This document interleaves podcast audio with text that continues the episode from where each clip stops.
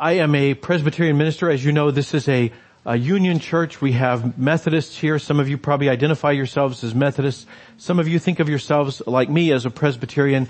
And some of you just kind of, you like the church and you're here today. Or maybe you don't like the church, but you're here anyway. But I am a Presbyterian, and Presbyterians stand in what is called the Reformed tradition. It is one of the oldest streams of Protestant thought in Christianity. It goes back to Switzerland, the city of Geneva in 1540, when a particular branch of Reformed Protestantism came out of the Catholic Church. And Presbyterians stand in that tradition as Reformed thinking spread throughout Europe, and it went to Scotland. They became Presbyterians there. When it went to England, they became Puritans, and ultimately many of them went to Massachusetts. And as Reformed thinking spread around the globe, it is now actually an international phenomenon in every continent. But I am a Presbyterian. And one of the things that Presbyterians are distinctly noted for is the idea of the sovereignty of God. That is the idea that God is in charge and God makes the rules. And if God is in charge and God makes the rules, then we better obey them. So one of the things that we do is we look for rules. We read the Bible looking for rules, hoping that we can find things that we want God to do so that then we can obey them. I don't know if you've noticed this, but an example, a very easy example to spot is in a Reformed worship service, we don't just show up at church on Sunday morning and think we're going to worship. Instead, we show up at church, we assemble at church, and then we wait for God's call to worship. We don't just kind of waltz into God's presence and say, "Here I am." Instead, we wait until God calls us to worship. So every worship service we have begins with a call to worship. And the reason is because then we know it's okay to worship God because God has invited us into His presence. So that's an example of what is the Reformed way of thinking about worship. And really it's part of this bigger idea that God is sovereign. God is the one who makes the rules, and so we better obey the rules, except sometimes we don't. Sometimes we disobey the rules. Sometimes we ignore the rules and we get away with it. And we see that throughout Scripture. We see it most clearly in the life of Jesus, but occasionally we see it in the Old Testament. And today I want to look at a passage of Scripture that is kind of topical because it's about a big feast and Thanksgiving's coming up. But it also has to do with this idea that sometimes it's okay to break the rules. And I want to look at this because I think it shows us what makes it possible sometimes to break the rules. And unfortunately, I'm going to spend about 5 minutes setting it up because I'm going to have to give you a whole lot of context to understand what's going on here. So let me just very quickly summarize where we're at. We're in the book of Second Chronicles, which is a long list of all the kings of Israel and all the things they did. Now, if you were here in October and earlier this month, we were talking about a guy named Joseph the Patriarch. He was about maybe 1500 BC. This is much later. We're picking up the story. We've jumped forward about 800 years. It's now 700 BC. And Israel stayed in Egypt where we left them for about 400 years, and they became a great big nation there, but over time they became an oppressed minority within the larger nation of Egypt.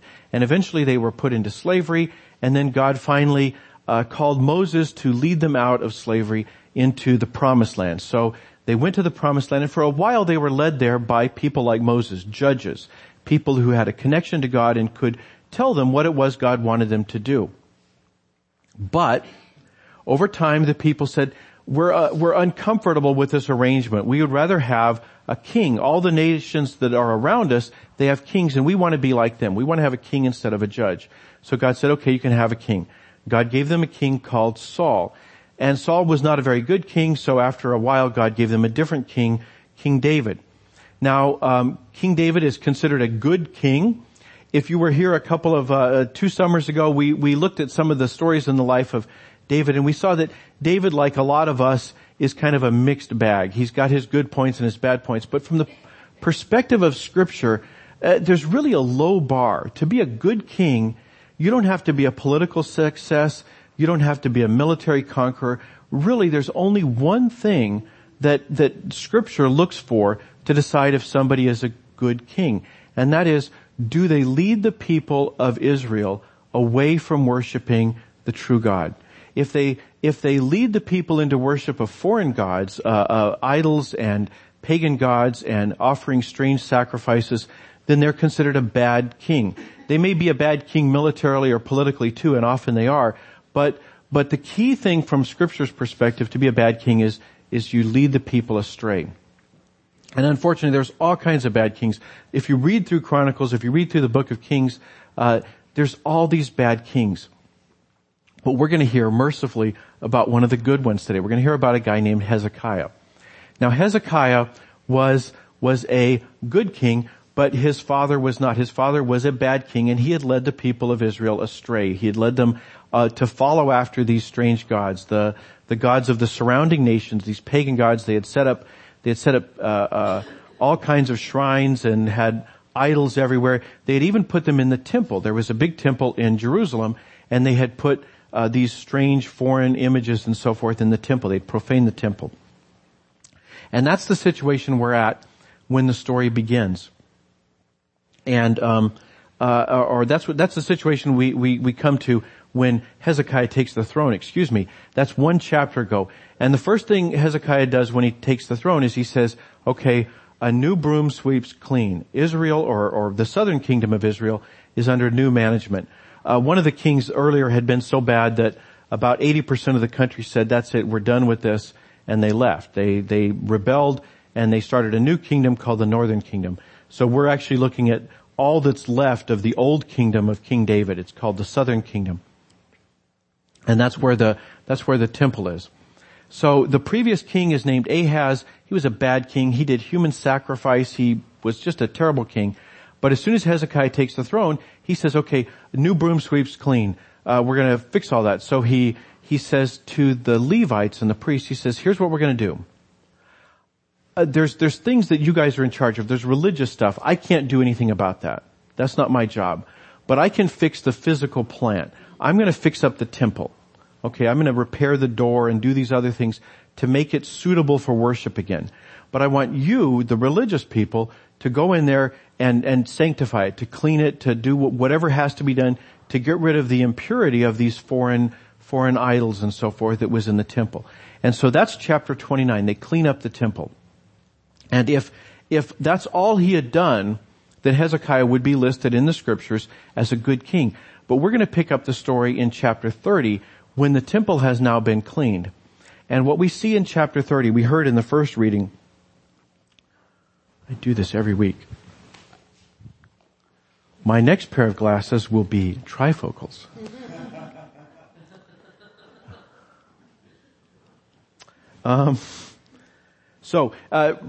In our first reading, we heard Hezekiah sent word to all Israel and Judah. That's two different countries. Israel is the northern kingdom, Judah is the southern kingdom.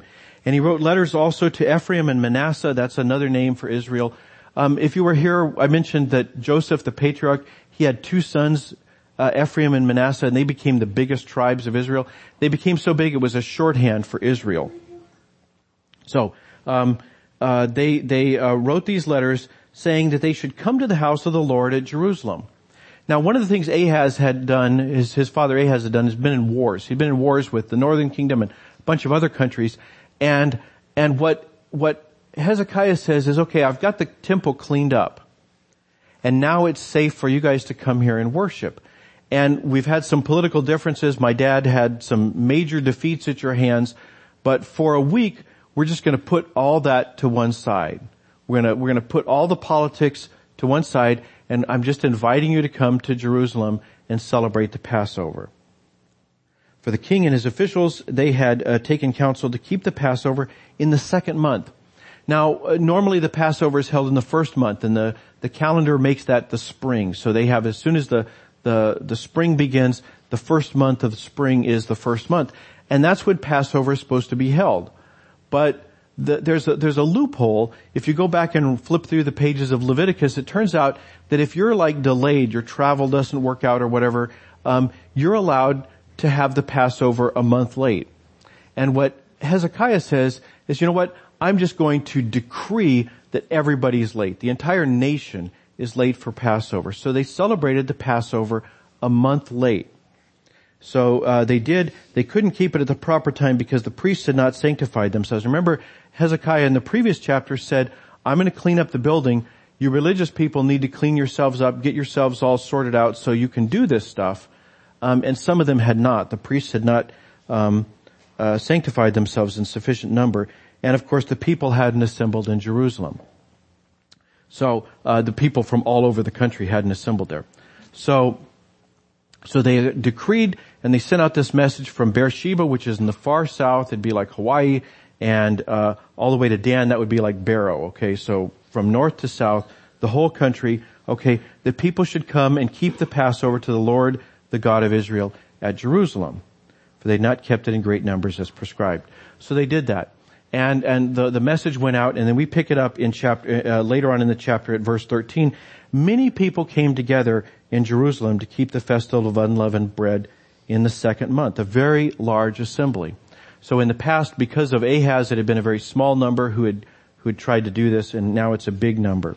They set to work and removed the altars that were in Jerusalem. See, Ahaz had cleaned up the temple, but there's still all these shrines and idols all over Jerusalem that Ahaz had set up. So Hezekiah hadn't had time to get that, but there's a big crowd. He says, this is a great opportunity. Let's have a work party. Let's clean them all out and dump them in the Wadi Kidron. That's the valley on the gorge on one side of Jerusalem. So they do that. They slaughtered the Passover lamb on the 14th day of the second month, and the priests and Levites were ashamed. They were ashamed because a chapter ago, Hezekiah had said, get yourselves ready. Do for yourselves what we're doing together for the temple. Clean yourselves up so you can come into God's presence. And they were ashamed. And when they see this crowd and they realize, here's a whole crowd, they're all ready and I'm not. And so they were ashamed. And so that finally motivates them. They sanctified themselves and brought burnt offerings into the house of the Lord. So finally, the priests and the Levites got themselves ready. And then they took their accustomed posts. The priests dashed the blood they received from the hands of the Levites. There are many in the assembly who had not sanctified themselves. The Levites had to do the slaughtering. People showed up. They haven't celebrated the Passover in maybe 2 decades. And so they're not ready for this. So the Levites have to do all the slaughtering of the Passover lambs. A multitude of people, including people from this other country, the northern kingdom, had not cleaned themselves, yet they ate the Passover otherwise than is prescribed.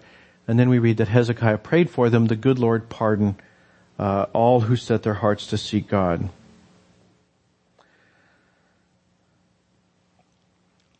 And the story continues. They celebrate with great joy. We read the people kept the festival for 7 days with great gladness, and they had music and food and all the usual things. They ate the food, and then the proof they were having a good time. The proof they were having a good time is they decided, the book says Passover is 7 days, but we're going to extend it 7 more days. Now I want you to stop and think about the last time you got together with your family for Christmas or for Thanksgiving. At the end of it, did you say, let's just all stick around for 7 more days? Okay. Probably not. So the proof that they really were having a good time is that they said, let's do this. Let's keep this going. That's something that people often are not prepared to do after a week of celebrating with friends and family. So, they do, and there was great joy in Jerusalem, for since the time of Solomon, son of King David, that was the last king before the country split apart, there had been nothing like this in Jerusalem. And the priests stood up and blessed the people. Their voice was heard. Their prayer came to his, God's, holy dwelling in heaven. So that's the scripture. And what I want to do is I want to give you 2 easy applications and then one kind of deeper, more thought-provoking thing that you can kind of work on. The first one is civil authorities matter. The civil authorities in our world, the people like Abraham Lincoln and Hezekiah, make a difference. Not because they permit or lead in religious services, but because the things they do make it possible for people of faith to worship easily or to worship with great difficulty. So I would encourage you to pray for civil leaders. The truth of the matter is there aren't a lot of Hezekiahs. There aren't a lot of Abraham Lincolns. You know, when you think about our city government, our state government, our national government, international government, there just really aren't a lot of Lincolns and Hezekiahs. And I wonder how much of that is because we don't pray for them. So I would encourage you at Thanksgiving time, you're thinking about your blessings, pray for civil authorities. Pray for people that God would create, would make our leaders to become Hezekiahs. So that's an easy application. There's another application. One of the things that jumps out at me as I read this passage is how much joy and gladness figure into this, right? People are partying. There's wine is flowing. There's thousands of bulls and sheep. There's just a great big party festival atmosphere, and there's great rejoicing. The people rejoice with great gladness. They say, let's keep this thing going, and they extend it for 7 more days. And I wonder how much that's true of us. You know, I think one of the things, this is a time of year when Christians, like other people, can be kind of on edge. I saw something this week, maybe you heard about it. There was one of these little controversies where a bunch of people got outraged because a Costco had filed the Bible in the fiction section. And so people were bent out of shape about this, that it was somehow a deliberate insult against Christianity. And I don't know, maybe that's true. I've been to Costco. I don't see a lot of organization in their book section, to be honest, but maybe it was a calculated insult, but I think by taking offense so easily, you know, so many of us feel that the culture is pressing in on us, that if we don't push back against the culture, then the culture will swallow us. And what I would encourage you instead to do is to rejoice. You know, let the culture look at us and wonder why we're so happy. Let the culture wonder, what have they got that I don't have? You know, this is the time of year you'll go to the store, you'll be shopping, and the clerk will do what their boss told them to do. The boss said, say happy holiday. And when you say, you know, I'm not buying your holiday thing, I'm going to celebrate Christmas, fine, you're standing up for Jesus, and I'm sure he's happy about that. But wouldn't it be better if you said, I'm going to have a great holiday. I am going to have an awesome holiday, because I'm going to celebrate Christmas. Let the culture look at us and wonder why we rejoice with such gladness. So those are the 2 easy applications, but they feed into the 3rd application. The 3rd application is this. There is in, I think, most of us, and particularly in Presbyterians, an awe of God's holiness. This idea that God is holy, that God is a pure and wonderful and powerful and mighty and makes the rules. And we better obey the rules. But what we see in Hezekiah's story and elsewhere in the Old Testament, particularly we see it here in Hezekiah's story, is that we should never be so impressed with God's holiness that we forget God's love and mercy and grace. You know, as we read this story, we see over and over again how they break the rules. They're not celebrating on the proper occasion. They haven't cleaned up the temple. They haven't gotten rid of they've just cleaned up the temple. The priests and the Levites haven't sanctified themselves. The town is scattered full of idols and shrines to pagan gods. It's not the right time to come before God. They're not ready yet. But what makes Hezekiah a great king is he says, the truth is, we'll never be ready. We will never be ready. We will never make it to the place where we are holy enough to come before God on our own strength. And that's why God sent us a Savior. All this business in here, this weird stuff about splashing the blood and the Passover lamb, that is the way the Old Testament anticipates the work of Jesus Christ. Jesus came to be our Lamb of God, to give his blood as an atonement for our sin, so that we don't have to get right with God, because we can't. We're in the same situation that the temple in Jerusalem were in. We are not ready for God. But by God's grace, He sent Jesus to connect us back to Him so we could come into His presence. People tell us that, the people who study these things, they tell us that this is the time of year when people are most receptive to an invitation to come to worship. And my guess is that if you're like me, you can probably think of some people you know who are not really ready to come to worship. And I wonder if instead of functioning like the priests, we could be a little bit more like Hezekiah and say, you know what? They're not ready. Let's invite them anyway. They're not ready to have God in their life. Let's go ahead and invite them. Because we serve a God who's not only holy, but a God who is loving and gracious and merciful. You know, so let me encourage you, be like Hezekiah, that person you're thinking of, the person who maybe needs some God in their life, but isn't ready for it. Invite them to church. Tell them when you hear them complaining about how stressed out they are from the holidays, say, you know what? I belong to a community of people, and we get together every Sunday, and we rejoice with great gladness. There's a whole lot of people who would love to find a place where they could rejoice with great gladness. So let me encourage you, be like Hezekiah this year.